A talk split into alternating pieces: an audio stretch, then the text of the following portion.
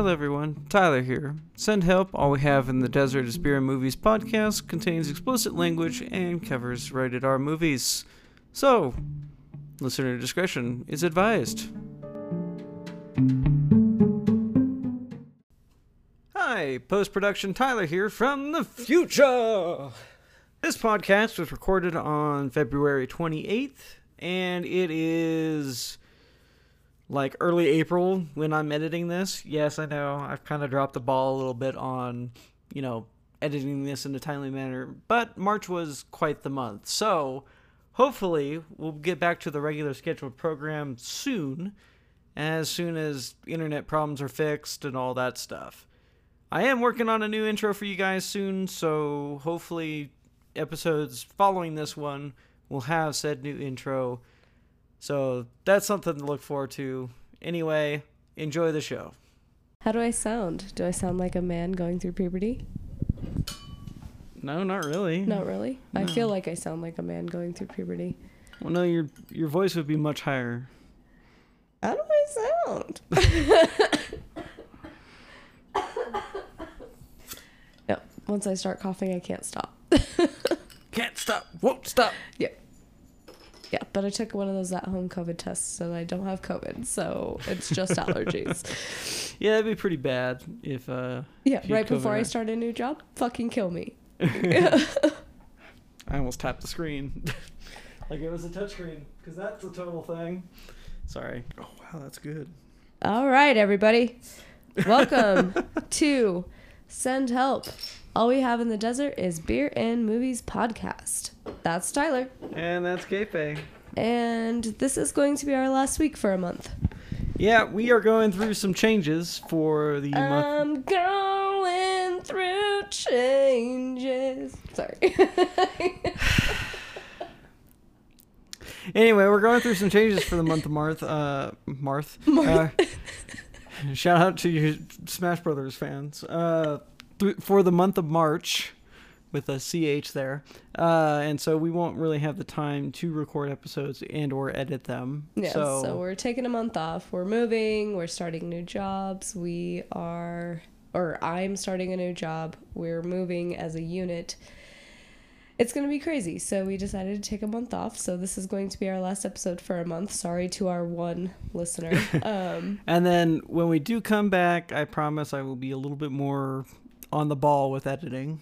yeah, well, also, it's been we'll- my fault we that we've will been- be more on the ball with recording and editing. I plan on learning how to edit so Tyler doesn't have to do it all by himself. I well, just- I'm also a lazy piece of shit, so there's Yeah, that. well, at least you know it about yourself. God. Like Look, no, I mean- no, no, don't say no. You are. I'm a lazy piece of shit too. Like I am not about to frickin' deny it, okay? Ugh. Okay. So this week's beer is Tyler's pick. Uh, I thought it was a pretty, uh, pretty on the nose one for our movie this week. Uh, it is Kilt Lifter, uh, Scottish amber, or Scottish style amber ale.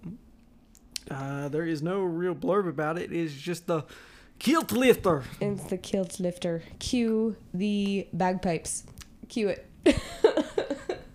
I'll see what I can do. um, I haven't tried it yet. Um, however, as you can tell, my allergies are killing me currently. So let's see if I can actually taste it. I have allergy medicine. You could have asked for some. Yeah, you have Benadryl. I have Benadryl and then a weaker form of it. I know, but I don't. I have to bowl tonight. I can't be fucking uh, Nonsense. Yeah, You know, I sl- I bowl better right after a nap.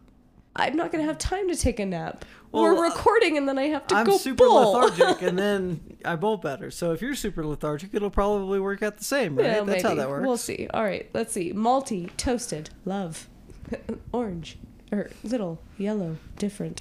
oh yeah, that's good. That's pretty good.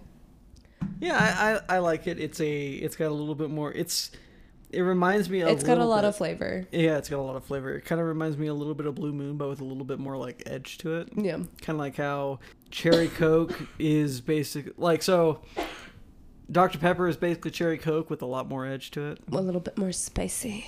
Yeah. Yeah. So this is uh, Four Peaks Brewing Company, um, Kilt Lifter Scottish Scottish style amber ale.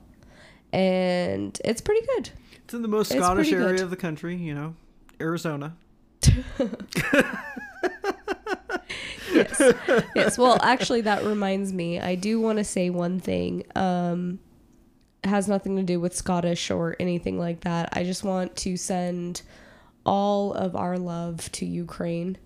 Oh yes. Um, I can't even imagine what they may be going through. I am so petrified and astonished at what is going on, and I'm so sorry to everybody who may be going through the raid that they are going through. Yeah. Um, And if you would like to donate to Ukraine, you can do that. Their Patreon went down because Patreon took it. Patreon as a company took it down. because they're Nazis themselves. No, no, no. Uh, It was just against uh, terms of service. You Oh, can't. gotcha. You can't post a page that is for like. a country. Well, no, that is for uh, supplying funds for war. Uh, gotcha. Um, Which but- makes sense, I guess. But the Um, Ukrainian, uh, like their Treasury Department, has actually put up a link to where you can just donate directly to the Ukrainian government. I'll see if I can find that. Maybe, but that's basically what it is. Yeah, um, and I mean, there is. I mean, the entire world is behind them. If it, there are there are a few subsets who are not, um, but for the majority, the entire world is behind them, and also their president. If I Oh, were, Zelensky's a uh, badass uh, man. seriously, I am so freaking I'm not even Ukrainian and I'm proud. like I am I am so proud of that man and every day I just my love grows for him. the war stories that I'm hearing, uh, or seeing rather, I don't know if how many of them are actually true, but like some big ones that have, I've seen have been like the Ghost of Kiev, Oh man, I love that one. Like which is a fighter pilot who has downed a confirmed six, but an unconfirmed ten right, Russian you aircraft. fucking get after it, bud. I have goosebumps. Look, I have goosebumps. You see them. I'm But then there's like, also- seriously just thinking about it. That man is the biggest badass, and also the 13 soldiers who It lost their better. Oh, lives on Snake Island, who told that Russian warship they're alive, to by the go fuck themselves. They've been confirmed as alive. They're alive? Yeah, Are you fucking kidding me? yeah. They can't, they uh, released an announcement uh, today saying they're alive. Okay, but still, their last words may have been "go fuck yourselves," and that's still fucking legendary. And the Yeah. fact that they're alive makes them even more fucking legendary. It gets better. Uh, new story, completely unconfirmed, not as uh, not as verifiable as the Ghost of Kiev, but the Ukrainian Reaper is a ground soldier who has at least twenty confirmed kills. And then there's that married couple who got married the then our- day that the fucking Russian forces invaded and they got married and then they what did they do right after they got married? They went and got their arms and they started defending their fucking country. Hell yeah. Or the old Like, man who went to the uh, Right, 80 years old. Yeah, recruitment office. Right. like, I'm going to go teach these Russians what for. Right, and he brought a few sandwiches, and he's like, "I'm doing, clothes. I'm doing it for my my grandchildren." Like seriously, the Ukrainian people are fucking legends. I know. That this is fucking seriously, if this is not, I don't think it's going to be at this point. But if this is not the start of World War III, it is still something that needs to go into the history textbooks because the Ukrainian people need to be recognized for how they handled this business. Yeah, this it is is fucking awesome. outrageous. Like, kudos to you. Um, we stand with you. We stand with you so hard, and I can't do anything about it here in the Even desert. the Russian Um, people don't stand. I mean, behind I mean this, that's so- another thing. Like we do not condemn Russian people, um, for the most part. The Rush, the Russian people are not for this. We, I mean, we do not. If you're if you're Russian and whatever, like uh, th- Yeah. for the most part, the Russian people do not stand with this. This was not something that what because you're not you're not democratic so you guys didn't have a vote on it you know that's not I how it works. Like, Technically, they're democratic. No, they're, they're totally oligarchical. Yeah. There's there is a few people who say actually matters, and that's it. Right. But I just wanted to say the Ukrainian people, we are with you. And we are so. I'm kind of envious at your badassery. Like, fucking honestly, because I cannot say that I would do the same if my country were under attack. However, I live in America and nobody would attack us. So, I mean. Well, it would take a lot to actually get here. Right, exactly. So I stand with you I'm- 100,000 million percent, and I think that you guys are the most badass people. And I am sad that I have to live and see what happened to you, but I am happy that I get to see what you guys did in response. Did you see the video of the Ukrainian soldier taking out a tank? No. But I've seen a couple it- I've seen a couple people with tractors like towing tanks. They're like they're like, um, this is mine now. Yeah, uh, basically, it looks like someone just like off the street is recording it, in a Ukrainian soldier comes out from behind a tree with basically like a bazooka looking thing, and just completely blindsides a tank that's like 50 yards away, and this tank is just annihilated. yeah. It's fucking great. It's like Leroy, Yeah. but no, he- like this, this conflict should be condemned. Yes. It should not have happened. Yes. Russia And- at every fucking turn could have gone a peaceful route in resolution, but they chose not to because they wanted this to happen. and they're seeing they're they're they're physically understanding the repercussions now. yeah, They are Zelensky has been has sent a peace talks delegation, and the Russians have agreed to meet with them under no prior conditions. Mm-hmm. Zelensky has even said he's like, I think this is absolutely not going to go anywhere, but I want my people to know I tried. and that dude if he survives this, that dude deserves like an worldwide honorary medal of bravery. Yeah, for fucking real. straight up. He's like, this is He's my country. I am going. I I could take my way out, but I'm not going to. I am going to fight, and that's all that matters. But anyway, we need to get off that. He was the voice of Paddington, by the way. oh, Paddington Bear for the the the movie. for the localization. Yeah, he was Oh. the voice for it. Okay, but anyway, Sorry, we need to get off a of this he used to be a get. comedian uh, on TV, so he. No, I know, and of- he was in Dancing with the Stars, and Yeah. he is like he's seriously the biggest badass that I've ever ever encountered. He and is the world's most interesting man. he really is. I mean, like he there's nothing that man can't do and I'm Hey, yo, happy Dos Equis, give that man a sponsorship. Yeah, I'm happy that he is the one who is the face of the country that is in need right now. Um but seriously, we could go on for hours and hours and Oh, hours. yeah. But this is not a political podcast. However, we could do a political podcast. Uh, we're doing a movie podcast. So, what So do you rate the Kilt Lifter? So that's the end of the alcohol segment. right. uh, Yeah, sorry, uh, Four Peaks Brewing Company. We do really enjoy your kilt lifter. Um, I give it a four point three. yeah, I think that's a pretty fair Yeah, thing. I'll probably be around there. yeah, Definitely at least a four. yeah. I mean, I drink it. I drink it for sure. Like I Oh, yeah. wouldn't, I wouldn't balk If I saw it. this at a bar, now knowing what it tastes like, I'd probably order it. Yeah, I think it's at the bowling alley. Oh, it Honestly, is? yeah, Huh. yeah. Fun fact. All right. Well, cool. That's yeah, pretty nice. Yeah, no, I like it a lot. It's uh, it's it's good. It's good. All right. Well, are you ready to get into this fever dream? This cult classic? This rite of passage? The movie This- that was filmed in only Princess Bride. this only. no, you messed me up, you motherfucker. I told you I was gonna stop at nothing to avoid talking about this movie. No, we have to talk about it though because that's what we decided to do, or that's what I decided to do. Oh, so you're the dictator of this also, podcast now. no. Also, I am so sorry. I um, I picked this movie because Meatloaf had just recently passed, and I was like, do I want to do Fight Club or do I want to do Rocky Horror Picture Show? was my choice and Fight I had chosen Rocky Horror Picture Show, and I absolutely loved this movie in high school. I was obsessed with it.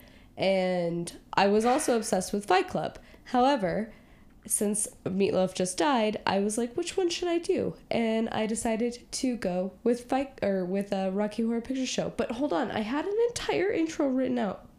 Okay, ready? Go ahead. Okay. I gotta start over because they've already heard half of it, but I gotta start over. Okay, The Fever Dream, the cult classic, The Rite of Passage, the movie that was filmed in only five weeks, and the theatrical debut of Tim Curry, The Rocky Horror Picture Show. Cue canned applause. Dun dun dun.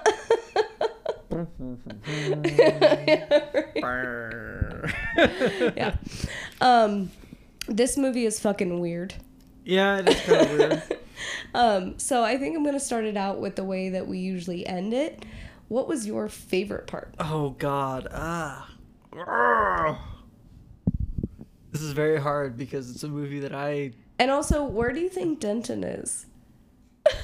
I'm gonna say it's Denton, Texas. I'm it makes the most sense. Denton, Texas, too, because it Having kind of been looked, there but it was and it lived was around there, it makes the most sense. it was filmed in England, okay, so it could be a Denton of England. Sorry, right? So if there. there is a Denton in the UK, um, which is funny because none of them speak with English accents. except for Tim Curry, Okay, but he's an alien, so he gets a oh pass. Rocky.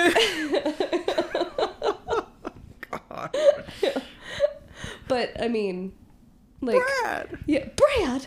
Um, so the Rocky Horror Picture Show is based off of a theatrical debut. Um, it was originally a play in London, By Richard O'Brien, something like that. Yeah. Who is in the movie. Yes, yes, he plays he. Riff Raff. And yes, Riff Raff. I love Riff Raff. Um, but the movie is directed by Jim Sharman. Yes, Richard O'Brien. Wrote the wrote the original screenplay And or wrote wrote the, most wrote the of the original songs. Script, not And a he wrote- screenplay. And, And, then most, most of the songs as well. yes, yes, and um, I think there's only like one that he didn't. yeah, technically this movie is science fiction, Yes. which probably gives Tyler a minor minor aneurysm. No, that's not why. It's just a fever dream. This th- that's what this movie is. It I really is. I don't hate it for like any reason or anything like that. I don't like like I said I don't hate it. I'm just the feeling of what the fuck does not go away after about the 20 minute well, mark. so I think about it, and it was filmed. It, it released in 1975. So you also have to think about that. 'Kay. There's transvestites yeah. in 1975. Yeah. Think about that. Think about how well this movie was not received. If you are not comfortable with your sexuality, this You- movie really makes you feel uncomfortable. really is not. And Tim Curry is fucking legendary. Mm-hmm. Like he is so incredible. I think just when- willing to be in underwear and garters and high heels and he can run in high heels better than most women I know. Yeah, for fucking real. But I think uh, I think I felt more uncomfortable the first time I watched this way back when when you sat me down and forced me to watch this when I was like 15 or 16. Yeah. And that's the only other time that I had watched this. Now watching this 12 years later, I didn't feel like super uncomfortable. I just felt like, wow, this I should be high right now.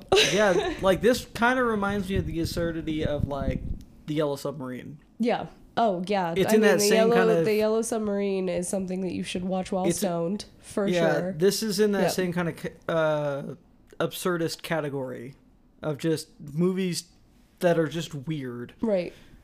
But that's it's, it. Like, it's it's it's a weird movie, and when it released as a film, they realized because like Meatloaf went with um, Sharman to a, a screening of it, and they they were the only ones in the movie theater, and then they realized that the most it was the midnight people, the people the the night owls yeah, who would come out and watch it. And here in town where we live, there used to be a Rocky Horror Festival every year yeah. at one of the casinos here. And it was a major hit. People would dress up, people would do the time warp, they would do crazy things. and it was always the midnight showings that it's it's this is one an of the underground film. it's one of the longest running films in excuse me in um, theatrical history because it's still shown in theaters to this day. Well, yeah. it is people will go watch it at midnight and do the time warp in the aisles of the movie theater. Like it is so crazy. I absolutely understand it when the time warp comes on i get a visceral reaction and i want to stand up and jump to the right and or jump to the left and step to the right and put my hands on my hips and do the pelvic thrust like i want to dance to it i absolutely It's just a step 100 to the left. yeah, and that was supposed to be Vincent Price. Hmm. Vincent Price was supposed to be the fourth wall breaker, Oh. and it wasn't. The way this story is told is very like, interesting, It's like a dramatization of a past event. right? And also, I mean, Susan Sarandon is a fucking legend in herself. Oh yeah. Um, she is like she's just so take- wonderful. To take that uh, that song so seriously, Yeah. And you know which one I'm talking about. yeah, yeah, that one. I mean, the I was watching it separate from Tyler, and Tyler came in as I was watching the touch touch touch touch touch me, and um, we're brother and sister, so it's it's weird. I mean, I it was just one of those things where you don't get the rest of the context of the film, and the absurdity has been slowly building up to that point. So just to be hit by that as like I walk in the door from work and I'm like, what okay, is happening? Yeah, I mean, the movie is an hour or a hundred minutes long. yeah, it's pretty It's short. it's not very long. Um, and There's almost no like just regular spoken dialogue. No, it's it's in the beginning is a wedding and Susan Sarandon's character Janet, who me and my friend Jackie, every time we bowl badly, we say damn it, Janet. And this last week. yeah, yeah, well Jackie wasn't there this week. Well, no, so- remember uh, the guys next to us were like, "Damn it, man!" And yeah, I was like, Janet. and uh, so they, they're in a small Episcopalian church Yep. in Denton, wherever. I want to say it's Denton, Texas, because that's where we know.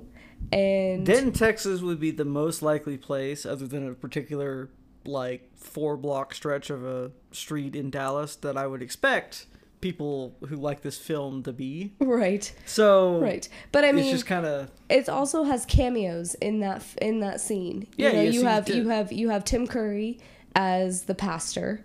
You have which is funny as hell. Richard O'Brien as one of the curators, Yep. and then um, not Columbia, Uh, magenta. Magenta as another of the curators, and And they're supposed to be like the people who they are later on. right, right, and I think that it's actually supposed to be like this is who we are by day, Yeah. and then this is who we are by night, and the whole thing is is that Magenta, Riffraff, and Frank-N-Furter are aliens. aliens. That that's it. I mean, they're from transsexual Transylvania, but Transylvania is an actual place on Earth. Well, yeah. So that that's kind of where I didn't really understand it as a child, where I just sat there and I thought they were literally from Transylvania, from Yeah. where like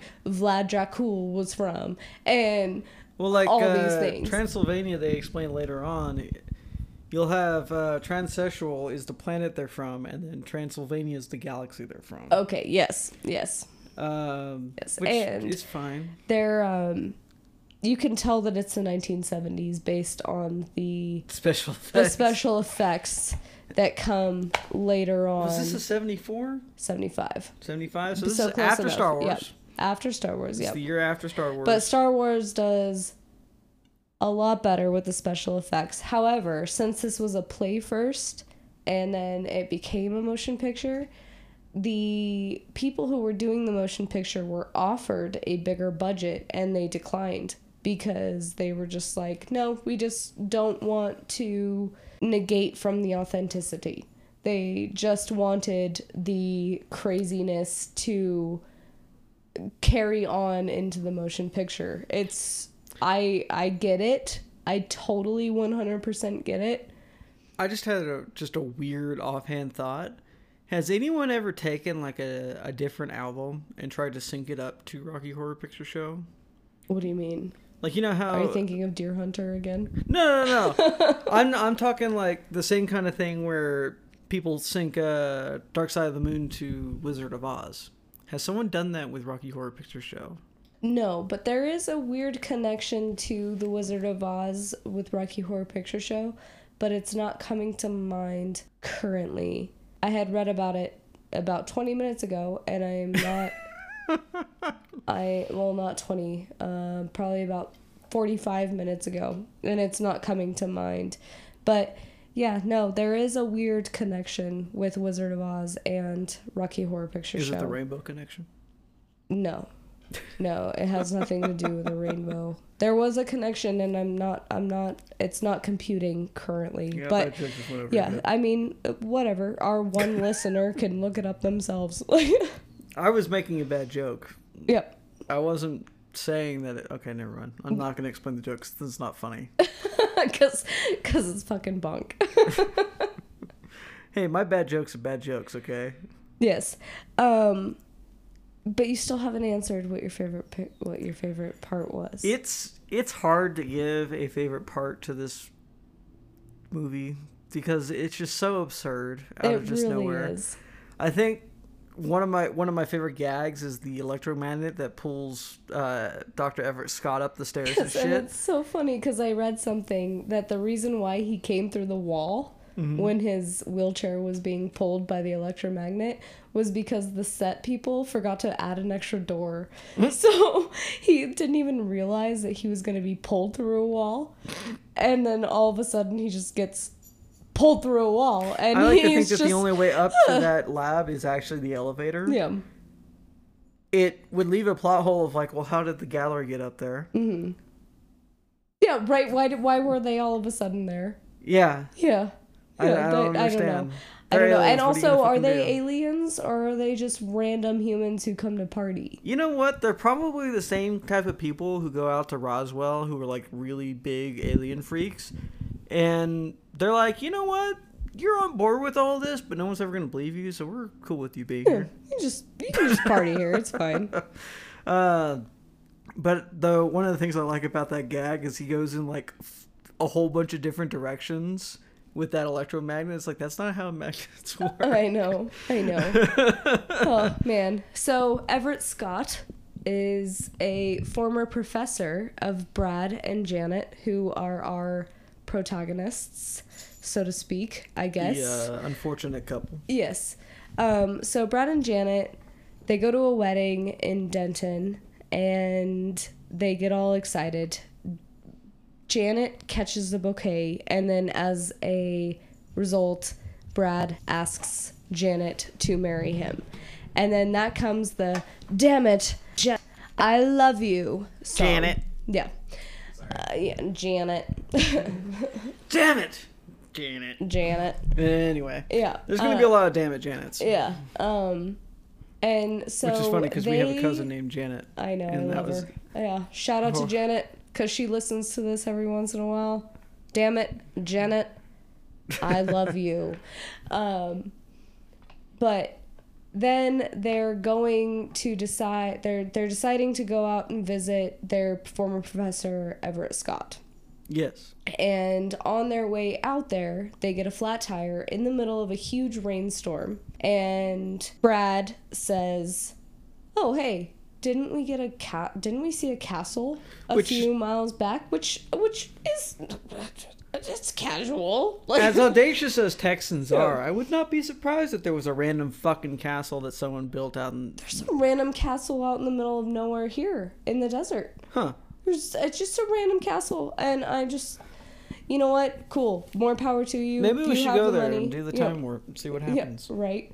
Well, it's, They'd just be it's like- more of like a ranch, so they'd probably shoot So us it's- for it's a being manor. weird. It's Yep. an old manor. Yeah, but so they're like, "Oh, hey, we have a castle. We saw a castle a few few miles back, and I'm gonna go check it out." And Janet says, "Well, I'm going with you." So that's it. Yeah. And then they do The time warp. the time. Well, they get to the castle. Riff Raff opens the door, and Riff Raff's weird. Like he's just he's weird. He has a receding hairline and says, "You're wet." And Janet says, "Well, it's raining." So And I know. It's just like, okay, and your point is, yeah. And so they walk into the castle. Janet says, Oh, are you having a party?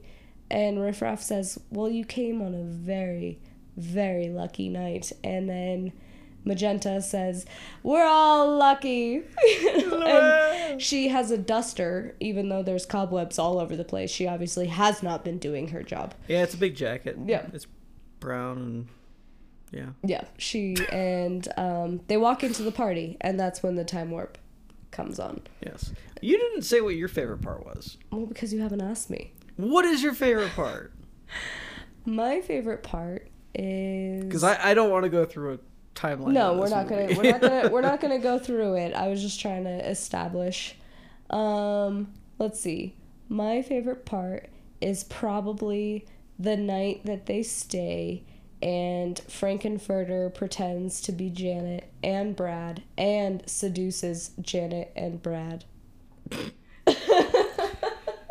Dude, that whole sequence and then Janet going up to like the lab and everything. Right. Well, it's so funny Made me because pissed at Janet. I mean, I was pissed at Janet too because I'm like, you're a little hypocrite, bitch. Yeah, because she's like, oh, well, as long as you don't tell Brad, then has an affair with uh, Dr. Frank-N-Furter. Right. But and then she goes out there, sees that Brad went through the same thing, and is like, I can't believe you would do such a thing. So I'm Oh, gonna Rocky, go you looking pretty Rocky. nice. But also Rocky can't speak, but he can say the sword of Damocles. Well, he can sing, he just can't speak. He can sing, but he can't speak. And also the Rocky! uh, Rocky, the Serious uh, face. the uh, the actor who plays uh, Rocky in the Rocky Horror Picture Show, he is kind of ashamed Yeah. of being Rocky. Why? He he uh, I guess he they didn't do a particularly great job of hiding his receding hairline, but that's about it. No, I mean, and also like the tiny gold shorts that he's in. Oh, the for fucking real. That's not the worst thing on the movie. Like, come on. Also, the fact that he was made by who Frank-N-Furter has actually been identified as pansexual, yeah, not that makes sense. not bisexual, not gay, not anything I thought like he was that. transsexual. yeah, well, well. He's a sweet transvestite from transsexual Transylvania. Yeah. He's a transvestite. You transvestite Yeah. can identify however they want. I know. I, I was making a joke. I know. Jeez, you Yeah, don't have well, to be so yeah. fucking. I, like, I'm gonna be PC things. about it. Okay. Okay, we watched this movie and had no problems besides the absurdity of it. I think we're about as PC as it gets. Okay. Jesus Christ. but yes, he's actually like Tim Curry said that he is actually pansexual. It makes sense. It makes sense uh, because you can fall in love with whoever you want to fall in love with. It doesn't matter whether you have a penis or a vagina. Who fuck cares? Um, but Well, it's just you're attracted to everybody. I know that's what I'm saying. Yeah.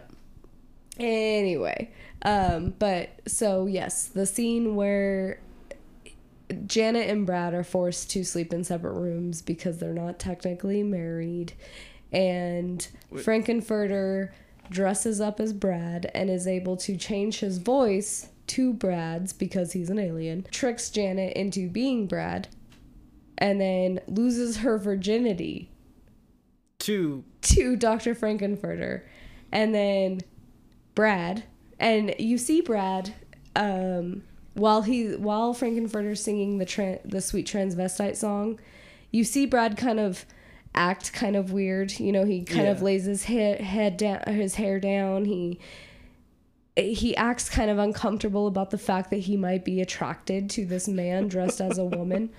And then the second that Frank-N-Furter comes into his bedroom later that night and pretends to be Janet.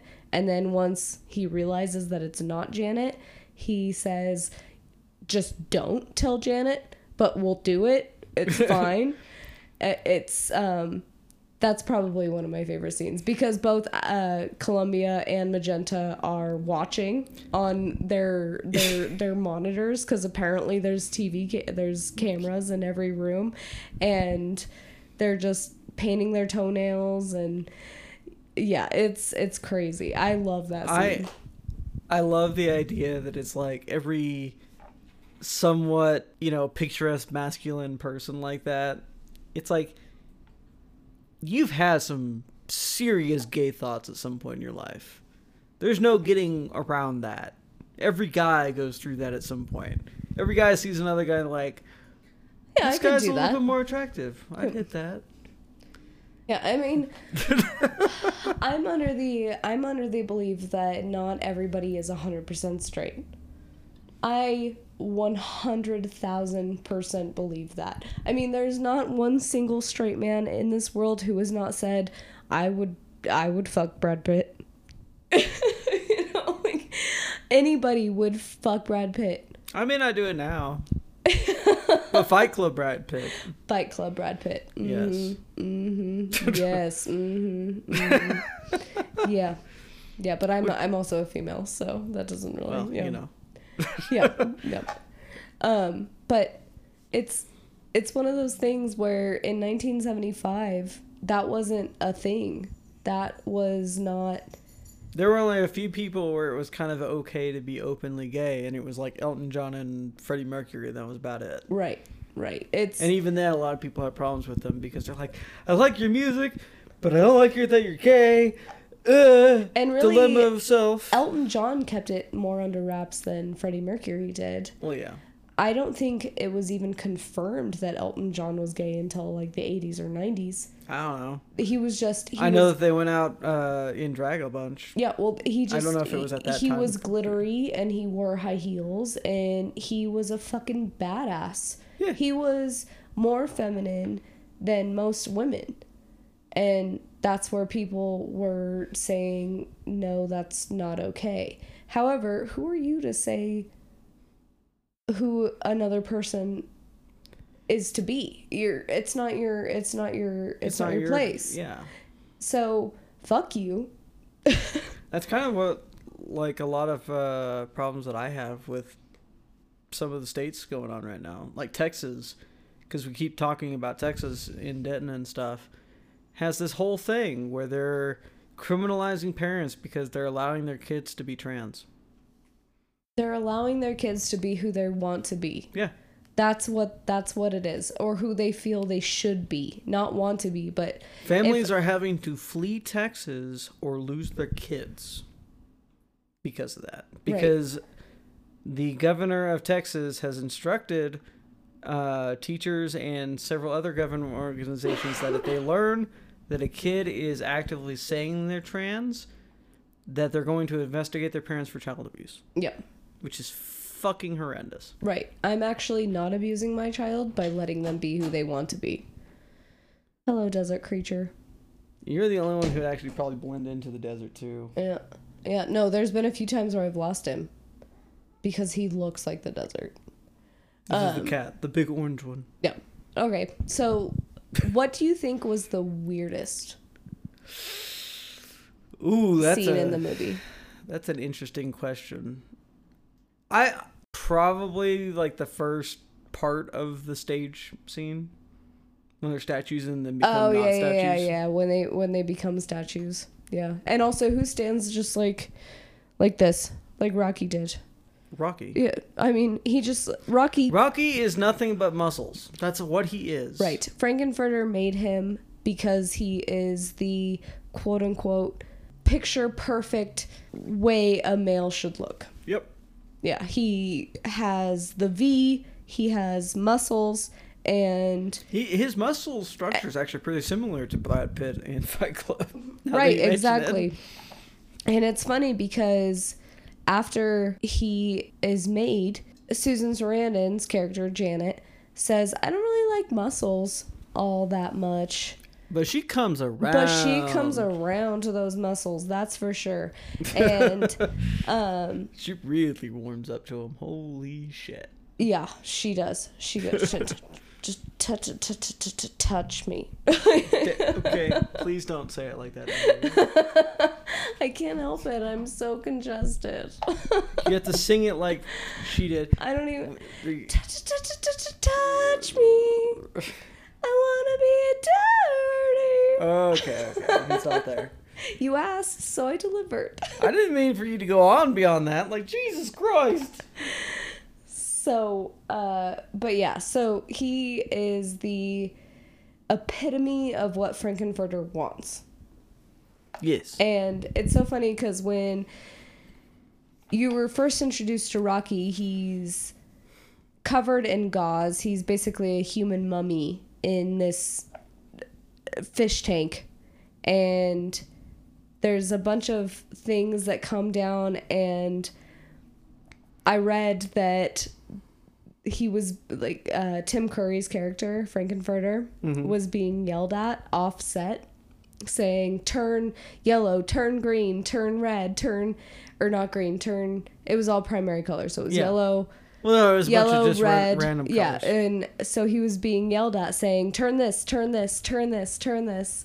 And there's a point in time where you see this really really source of frustration on his face and he is having a hard time knowing which one to turn and so it's a it's a human body wrapped in wrapped as a mummy Which, when you first see it, is actually submerged in water. right but then it's never wet again And then it's never wet again, so it had to have been filmed after the fact. right and also there's a plug over rocky's belly button Hmm. because since he wasn't born there was no umbilical cord so there's no reason for him to have a belly button So they had to add that. so they there. had to add a plug Makes sense. Yeah. I read that and I said, oh, I hate how much that makes sense and it's weird. but also, so where Meatloaf comes in, which is the whole reason why we reviewed this film, is because. So Meatloaf isn't actually ever in this film. He's just embodiment as half of his brain is in Rocky. Well, he's in the film a little No, bit. no, no, no. He's just not in the film. We're just not gonna. He's in the film for like 15 seconds. Yeah.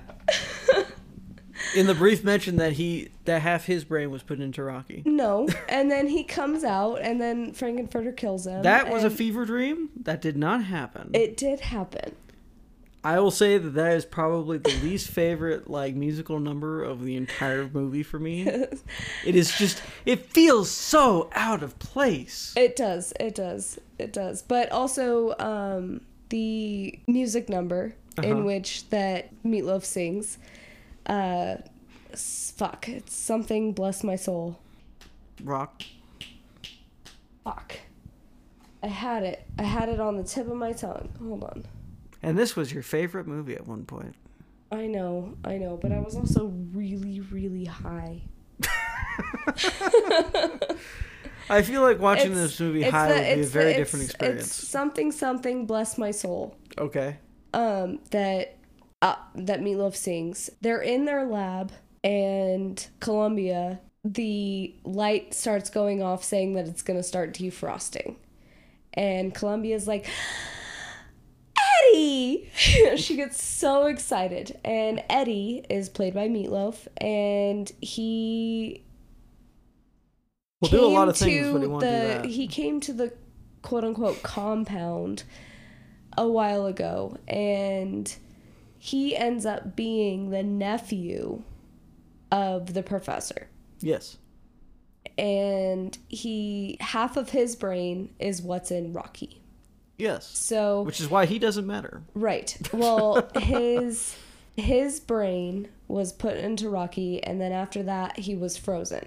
And just it just so happens that while they are unfreezing Rocky or un they're bringing Rocky to life and everybody happens to be in the lab that Eddie is So- being unfrozen. Let me pose this question. Why freeze the motorcycle?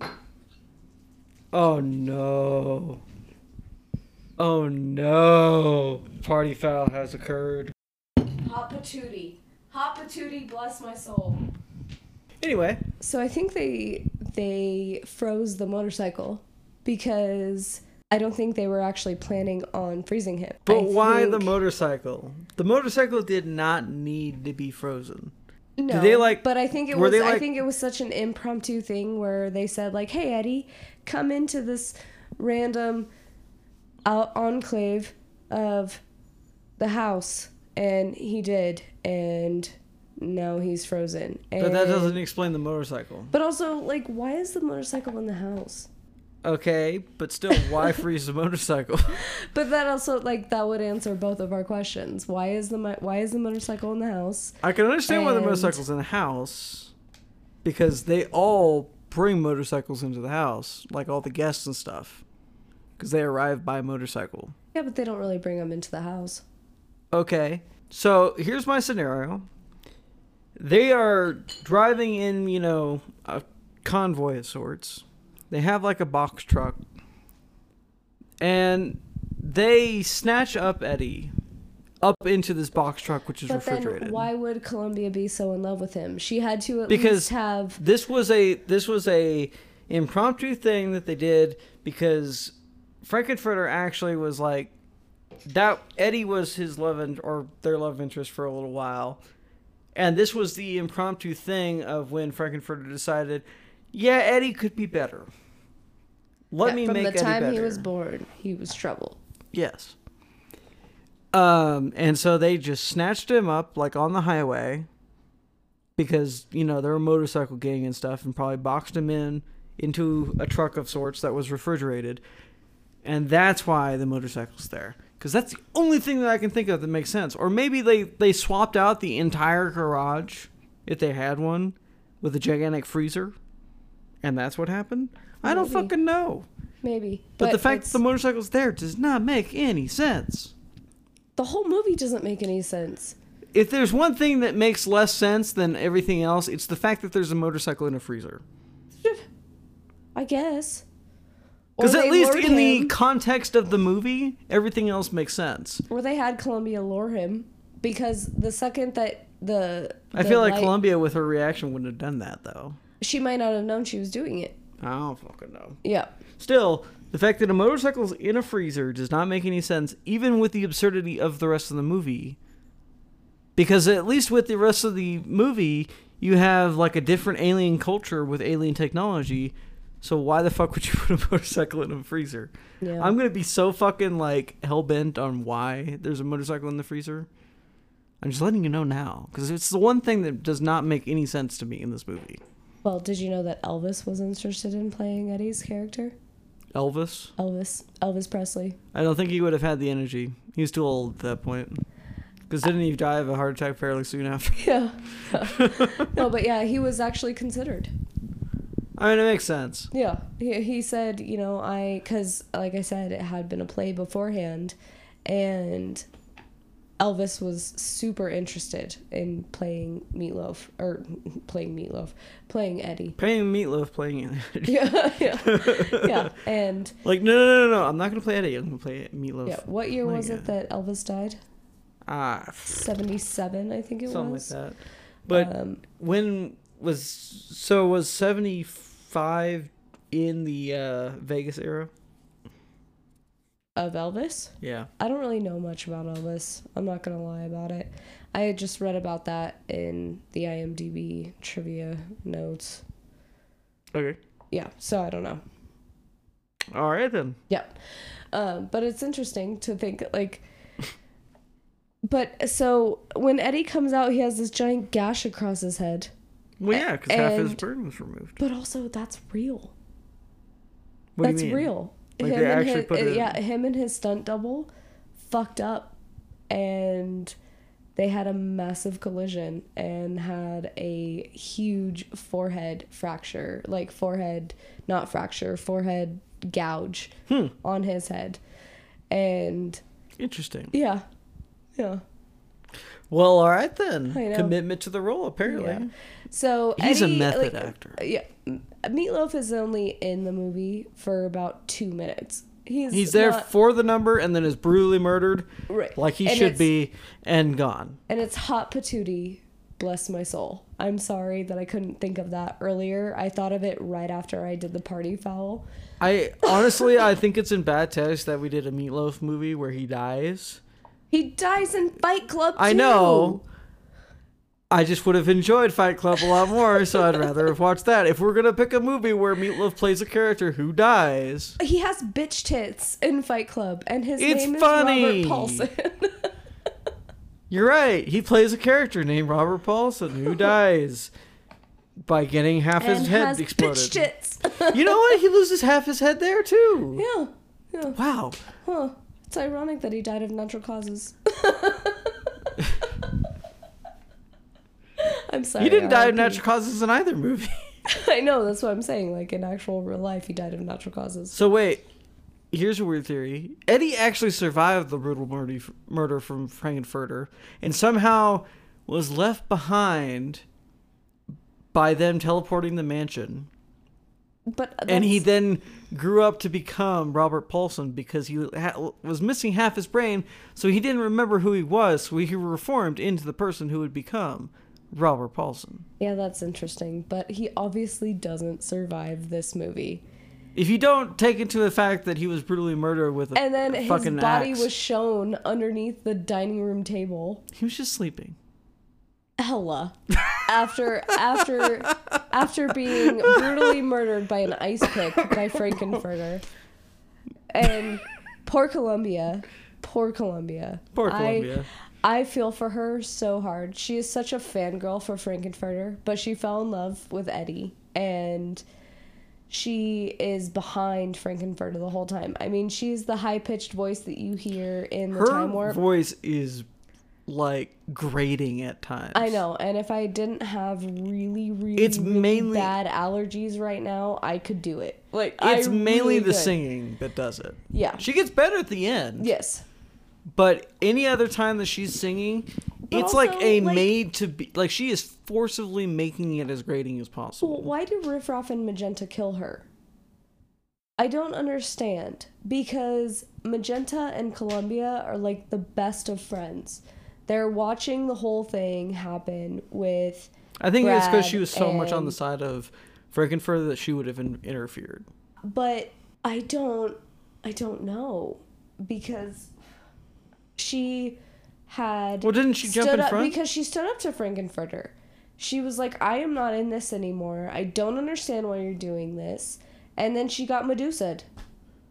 Well, wait, didn't didn't she jump in front of it initially? Or try to stop them at some point? Well, And that's she what told them them to to do it? stop. Yeah. And so like, oh well, you're definitely gonna be against us. Bam. Right.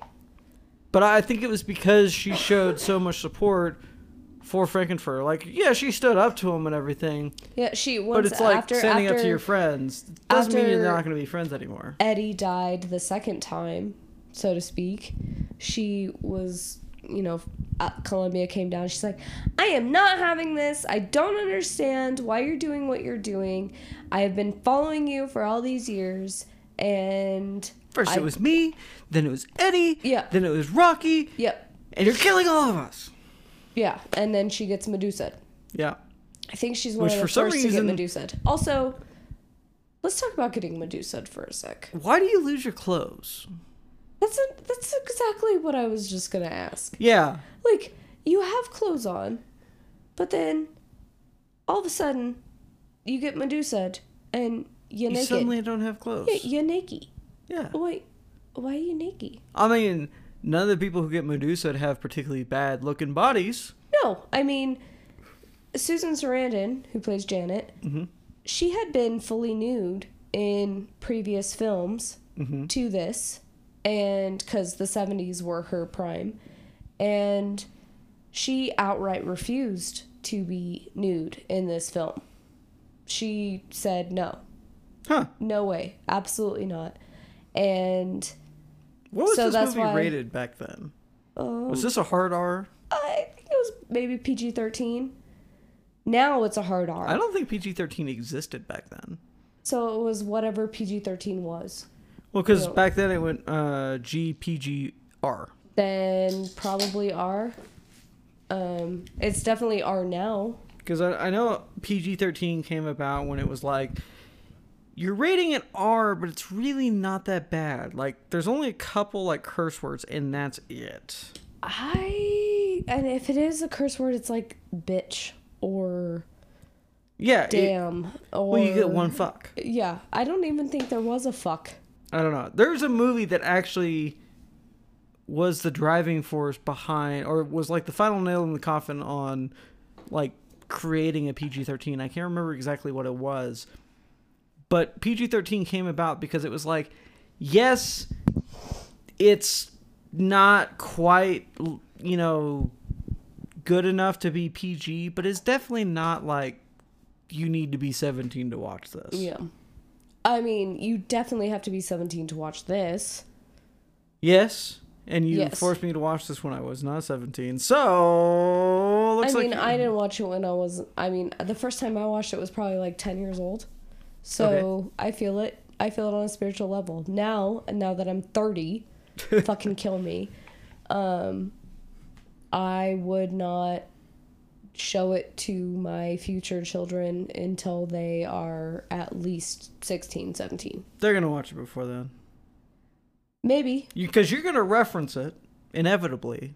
They're not going to understand it.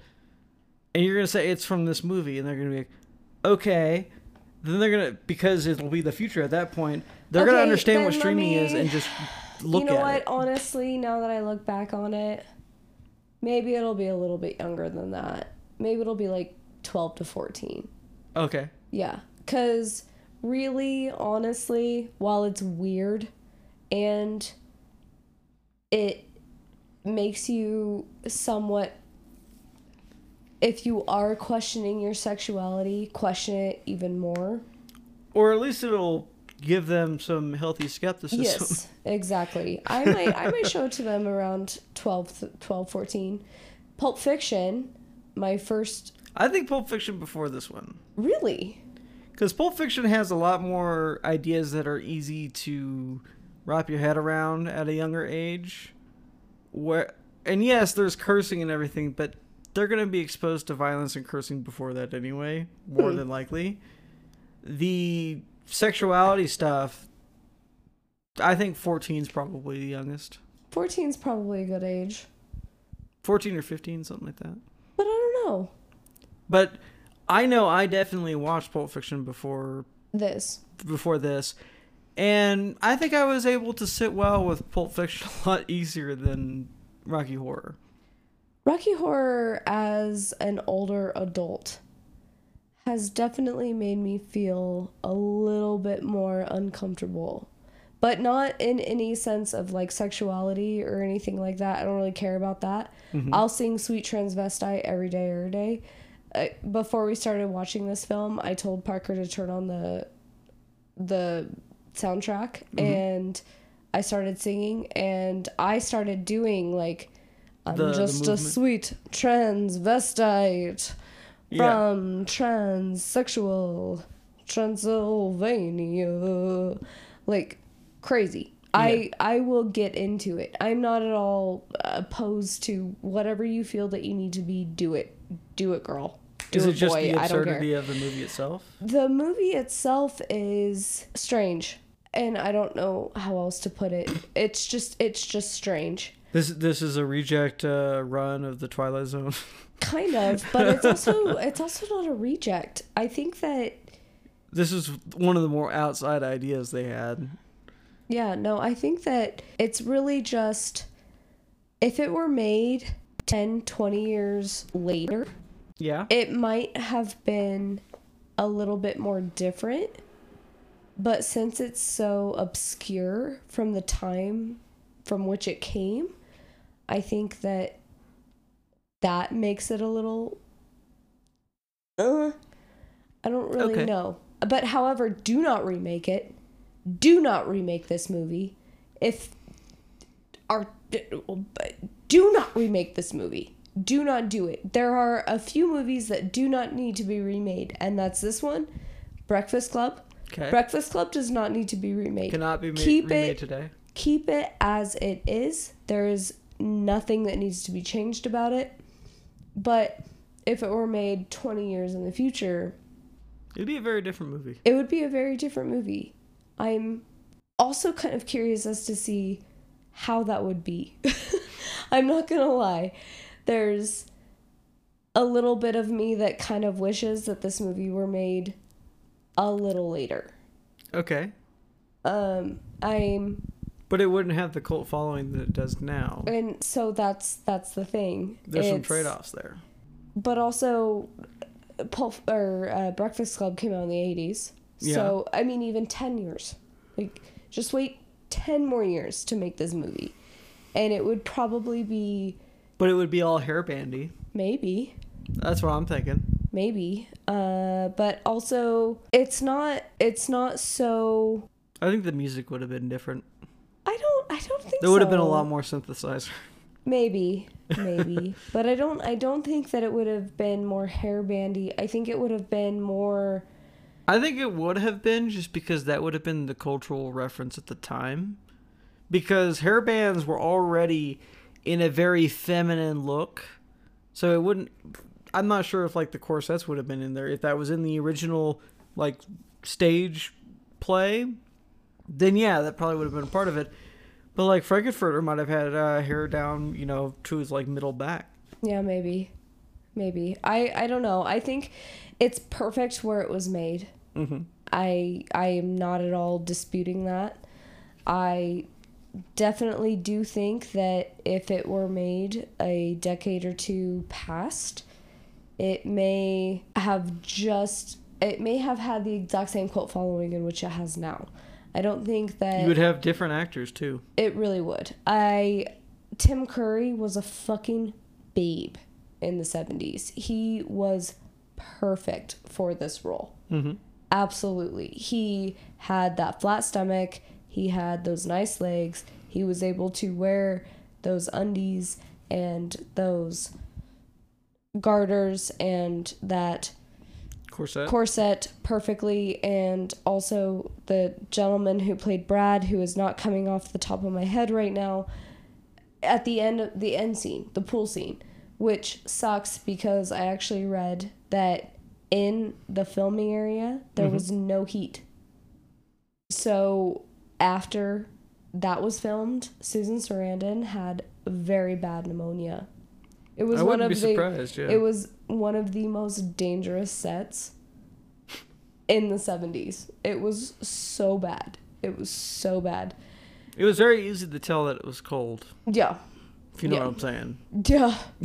yeah. Yeah. No, I mean, the peepees were small and the nipples were hard. Like there's there's nothing else that we can say about that. Um but it was it was crazy. But let's get into how it ended before we finish here. This scene Yeah. is out there. Yeah, so you can tell throughout the entire movie that Riff Raff and Magenta are Different. different. They are brother and sister, however, they don't act like brother and sister. Like if I acted like how Magenta and Riff Raff act like towards you, it We'd be extremely uncomfortable. Oh yeah, very much. It, I, I don't even hug you. This is true. I, I hug I'm not a hugger. And if I do hug you, it's a quick, okay, hug, pat, pat. Okay, we're going It's a by. quick uh, yeah, bro hug yeah, and move yeah. on. Yeah, but these two, these two are Like each uncomfortable throughout the entire time. They grab hands. They come nose to nose quite a few times. It's um hey, you know, different culture. yeah. I mean I I'm don't not know how it judging is here. on Transylvania or the transsexual, So that's how they but do it in their family. yeah, right. I mean, cool, whatever, do you boo. But it's um not something I would do. But how it is is that riffraff Columbia or riffraff Magenta and Frank-N-Furter all come from transsexual Transylvania. And all Riff Raff and Columbia or fuck Magenta want to do is go back to their home planet. Yeah. That is all that they want to do. However, Frank-N-Furter is like, I'm cool here. I don't want to go anywhere. I have experiments that I'm doing. Right. I, I I've made Rocky. I Rocker. Rocky. Janet, Brad, I've done everything that I want to do here. Why would I want to go back? Yeah. So, after everybody's Medusa'd, from the professor to Brad to Janet to Columbia, everybody's Medusa'd. And then after they get Medusa'd, they wake up. After they get de-Medusa'd, literally, mm-hmm. they're waking up in matching tights, high heels, underwear, corsets. They're just all in the same thing. And then there's this last mu- musical number where they're that all on stage. really weird. It gets And really it's like the start of an orgy, but then gets shortened Yeah. for reasons. Yeah, which is where everybody got sick, where Susan Sarandon got her pneumonia, where it got really strange because there's this It- pool. It very much seems to me that a lot of the numbers in this movie were done in one takes. All the musical numbers. Like that last thing, it very much the editing is such that it seems like they were using multiple cameras, but it was all done as if it was a stage play, so there was the one take. Well, it makes sense considering it was a play first. Yeah. And so they treated it like it was a one take. They may have done multiple times for it to see what they could do, but it was all done in one go. Um, and so maybe she also got it because they did it multiple times. Yeah. And also, do you think the professor's legs are actually his legs? Yeah, why not? I don't know. They seem very feminine. He's sitting down in a fairly loose uh, suit, so he might actually be uh, a little bit more in shape than we thought. yeah. Yeah. Plus, there's no guarantee that like he's and also, he's under the influence of whatever is Yeah. there. You- The alien energy, he should be going the nuts. electromagnetic His legs energy. work again. Yep. Yeah. He's still going Um, around in the wheelchair, but his legs work again. Yeah. Yeah. And then so they're doing their number and then Magenta Okay. and Riffraff come in and Magenta has Bride of Frankenstein hair. Like crazy Bride of Frankenstein hair, like a white upside the side. And Riffraff. And they basically tell Has an onion top. Yeah, they basically tell Frank-N-Furter to go fuck himself. We do not want to stay here. We're in charge we now. have been trying to go back to our home planet, and that's what you promised us, and now you want to stay here. So no, that's not that's not what we're doing, and that's when the extremely mediocre special effects come in. it is It is- so bad. It is However- lightning bolt cartoon. Yeah, however, I understand it is 1975. It it He very has much like a like he has like a, a trident that's pointed at a 90 degree angle, and that's his gun. He is Yeah. pointing a trident at someone, and he starts with Columbia. He shoots Columbia first. Columbia. Yeah, she she does something to trigger it. Yeah, Columbia gets demedusa'd, and then all of a sudden she tells Magenta and Riffraff to stop doing whatever they're doing, and they say, "No, fuck you. We're gonna zap the fuck out of you with our trident." Which the way it's explained is that this thing literally annihilates you from existence. Yeah, yeah. You get shot with it, and you're done. But see, the thing is, is annihilates you from existence. Like you're just gone. Yeah, yeah. You don't But get no, to you you, just- don't get to go to heaven. You don't get to hell. You just your soul is done. But with this, it's just like you just cease function. Yep. Like your body's still there and everything. Because the way they describe it, it's like your body's just gone. Like you have ceased to exist from this plane of existence. Right, right. So so Columbia's like Magenta, riffraff, no, and then they shoot her, and then they shoot Frank-N-Furter. Yep. They shoot Frank-N-Furter, and Rocky is like, no, He goes full King Kong. no, ugh." yep, no. Starts even climbing the tower and everything. Yeah, Which I with thought was with hilarious. Frank-N-Furter on his back, he is so pissed that these guys have killed. It also takes like a billion shots to kill. Yeah, well, it, it just kind of bounces right off of him Yeah. because he is not human and he's not whatever the Well, he's the- transsexual he's the perfect, yeah. uh, being. Yeah, he he's not able to do yeah, he's just not reacting the way that they needed to. And then you have Brad, Janet, and the doctor or Just the to the professor off the side like um cool, can we go? Well, we're gonna leave in like we, um, don't five need to minutes, so you better get move on. here anymore, right? And then once Frank-N-Furter and Rocky are dead, Riff Raff and Magenta look at Janet, Brad, and the doctor and say, um, you need to go because we're about to lift off. we're gonna take the whole house and everything. Yeah. And you don't want to be here when that happens. Yeah. So kindly fuck off. Yeah, they say, um, go now, do it now. And they barely make it out, They too. barely make it out. They give them probably Like a minute and a half, Yeah, it's- and they are outside of the house. And next thing you know, the the house takes lift off. No, the house just disappears. Well, uh, I mean, it lifts off and yeah. everything, but it like slowly like fades too. Yeah, yeah. But this comes back to the gentleman who is basically quote unquote narrating the whole thing. Mhm. He is saying, "Hey, here's the story of this dude, this girl, and so and so," um, and then he opens up a folder at, to police reports. So you have to wonder what those police reports say. I mean, think about it. I Think bet if you it. paused, you could probably read them I mean, because there is text on there. Yeah. that is I mean, think about it. You have Brad's police report. You have Janet's police report. you have I would I would wonder what the differences between them would be. maybe yeah yeah that would be that would be kind of interesting. Yeah. But yeah, but Everett. So Professor Everett Scott, which I don't know if we had mentioned, is the uncle of Eddie. Yeah, we did. Okay. We mentioned that. Okay.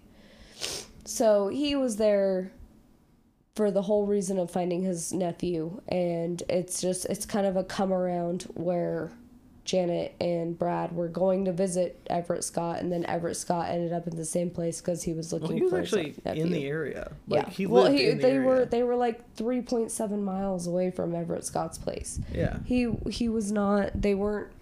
They weren't planning on all ending up at this castle. That's just that's just how it had. That's just how it happened. It's just fucking damn it. I'm not thinking Janet. of the word. Yeah, yeah. Um, whatever. It was a coincidence. Yeah, a coincidence of souls. Yeah. Yeah. So what uh what do you rate this movie? Practicality wise, a five. Yeah, I think with the budget that they had, that's uh But they were offered more budget and they didn't accept it. So Yeah, I'm gonna give it a five. Yeah. I'll probably go like a 4. Yeah. This was a very this very much seemed like a college film to me. Yeah. or what someone in college would make uh who is trying to be as absurdist as possible without And it really is. It's absurd. And especially absurd in 1975. Yeah, I can't even as- imagine. As far as the fun scale, it's probably like a 7. A fun scale, I'd give it a 9. Okay. Yeah, I really I I enjoyed this movie uh, regardless of how much I've grown in myself. Mhm. I still watch it and I'm like this is kind of fun. Yeah, this is fun. yeah. Yeah, no, I still give it a 9, but 7 in practicality or 5 in practicality and a 9 in fun. I still have a really good time watching this film. Um I I could take it or leave it. It's it's not a movie that if it comes on, I'm gonna fucking sit through and watch it. yeah. That's not that's not this kind of movie. Yeah. This is a movie where I have to be like told you're going to watch this, like for this podcast, or there's a group of people who I'm just voted out on, you know, watching this movie. It's gonna be one of those things where yes, I'll sit through it, but this is not my first choice on what to watch. Yeah. It's just not. No. After watching it, It is a movie you should watch at least once. yes. I will say that. Yes. because there's a lot of things pop culturally that you need to know. That and it's just there's so many different facts about this that we didn't even cover. It is so crazy how much this movie has actually made an impact on how people today live. I- well, it's I- yeah. featured in several other movies. Like, as far as recent movies, and I say recent as in like the last 10 years, like Perks of Being a Wall- Wallflower, which is an uh, Emma Watson movie. It's also a really great book. She, they go to one of these showings for Rocky Horror Picture Show because she and her friends are apparently huge fans of that and go to this thing on a like weekly basis. Yeah, if you have an opportunity to go to a midnight showing of Rocky Horror Picture Show, I bet that's an experience. do it. Do it.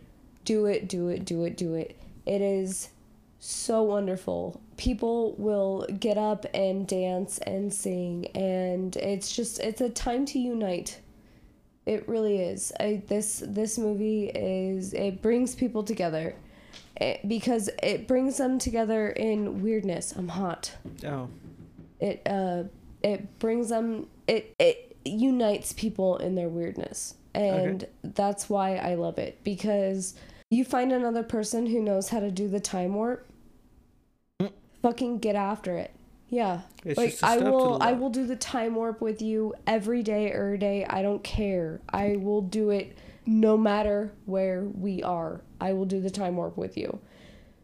And i'll sing sweet transvestite every day. I i enjoy this film. The the the soundtrack the the premise it's it's interesting. Yeah, But- it's, it's definitely an interesting premise. I I think this is one of those uh, callbacks to like the 50s and 60s, like really bad like sci-fi films. That oh kind of it's premise. it's a bad sci-fi film for sure i Oh, hate yeah. that it's i hate that it's classified as sci-fi well, i it wish makes that sense though. It does. It totally does. But if it weren't classified as sci-fi, I think it would actually be bigger than it is.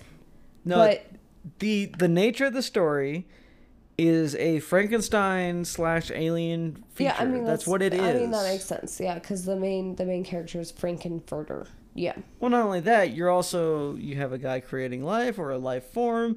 You have aliens situated. It is a sci-fi film. You would change so much about this movie if you took out the sci-fi elements. Yeah, that this movie would not make sense without it. Yeah. It cannot be not classified as sci-fi. yeah, yeah. That makes sense. So I take I recant my statement. Damn straight. Yeah. Anyway, Anyway, all right, guys, we'll be back in a month. It is now the last day of February. We probably will not record again until April. yeah. So, um, we appreciate you listening.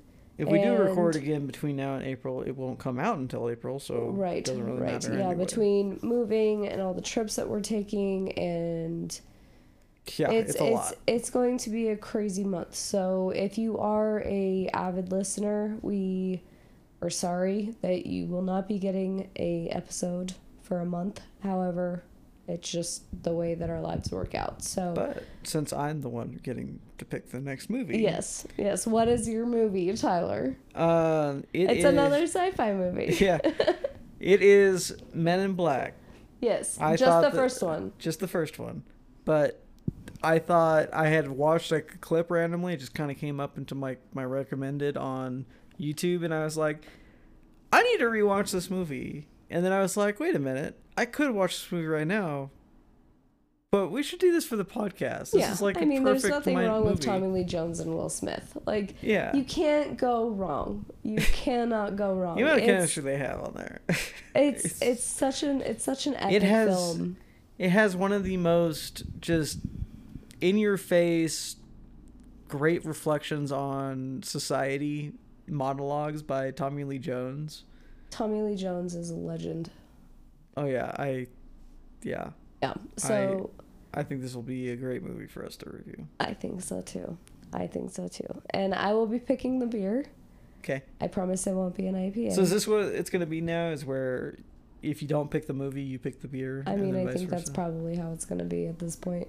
Yeah, Yep. we've kind of slided slid right into that thing. Yep. You know, I do words well. Yep. hmm hmm hmm I'm sorry, I do words good.